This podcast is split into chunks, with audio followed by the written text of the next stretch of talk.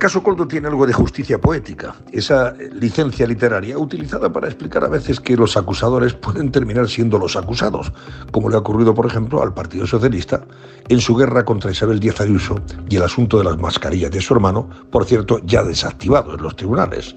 Tomás Díaz Ayuso, les recuerdo, un ciudadano anónimo, fue atacado por la izquierda en su honorabilidad y difamado públicamente en una gigantesca lona publicitaria colgada de la fachada de un edificio de Madrid durante la pasada campaña electoral de las autonómicas. Bueno, pues Tomás Díaz Ayuso aún soporta junto a su hermana Isabel las invectivas de Pedro Sánchez en un intento quizá por equiparar el escándalo de corrupción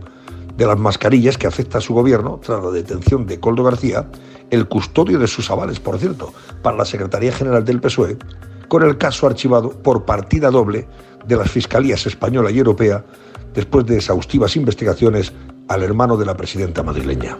En su auto de archivo, el fiscal jefe anticorrupción concluyó que Tomás Díaz Ayuso no llevó a cabo actuaciones, diligencias o gestiones ante el Servicio Madrileño de Salud o ante cualquier otro organismo o servicio de la Comunidad de Madrid para conseguir un trato de favor para la empresa Priviet en la que trabaja. Aún así, Sánchez, como saben, insistió hace unos días inútilmente en volver como la burra al trigo a las insidias. E Isabel Díaz Ayuso, ¿qué hizo? Pues le respondió que le gusta la fruta. Y además no es que le guste mucho, es que le gusta muchísimo la fruta. En fin, el caso Coldo es el primer gran escándalo de corrupción del sanchismo. Es muy superior al de Tito Berni, porque implica y afecta a tres ministerios, transportes, interior y sanidad durante la etapa de Salvadorilla, afecta a dos comunidades autónomas que durante la pandemia gobernaba el PSOE, como Baleares y Canarias, cuyos responsables recalaron en Madrid premiados por Sánchez, con la presidencia del Congreso, es el caso de Paquita Armengol, y con un ministerio de Administraciones Públicas para Ángel Víctor Torres. Y además, hombre, además atañe directamente al PSOE mediante las figuras de sus secretarios de organización, José Luis Ábalos antes y Santos Cerdán actualmente, porque ambos tenían y tienen estrechos lazos afectivos y políticos con el principal inculpado, Coldo García. Oportuna y acertadamente, el Partido Popular se ha personado en la causa judicial que se instruye para aplicarle al PSOE la misma medicina que el propio José Luis Ábalos, alter ego de Sánchez en 2018, recordemos, recetó a los populares para justificar aquella moción de censura contra Rajoy, dijo que en defensa de la higiene democrática y la ejemplaridad en política supuestamente perdidas por los gobiernos del PP. Bueno, pues por lo que estamos viendo y se está instruyendo judicialmente, no son precisamente estas las virtudes y cualidades que distinguen el proceder político del exministro de Transportes, exsecretario de Organización del PSOE y todavía diputado y presidente de la Comisión de Interior del Congreso durante los hechos investigados.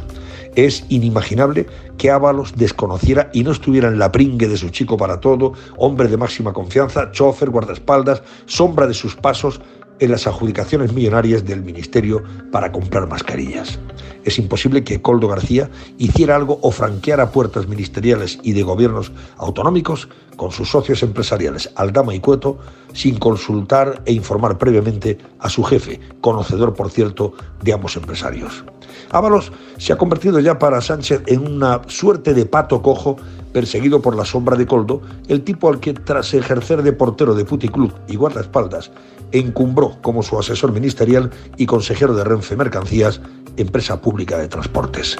Una meteórica carrera política que solo fue posible, como diría el pasmo de Triana, degenerando, y permítanme que apele una vez más a su explicación por estar más que justificada en el caso que nos ocupa.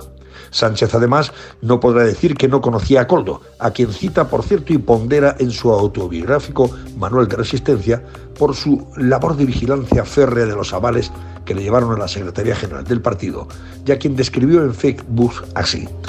El último aizcolari socialista, un titán contra los desahucios, Pamplona nos descubrió a uno de los gigantes de la militancia en estas tierras navarras. No obstante, este guerrillero de grandes dimensiones físicas y corazón comprometido es un referente político en la lucha contra los efectos de la crisis y las políticas de la derecha. Bueno, pues,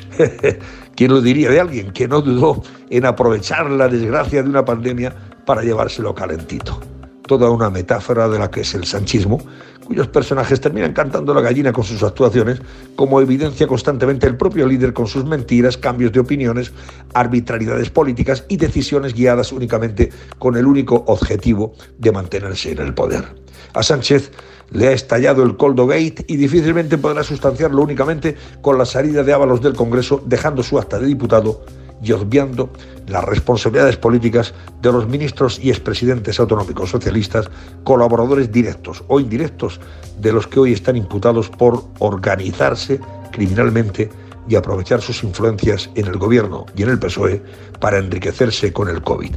lo que podemos definir como corrusoe en pandemia.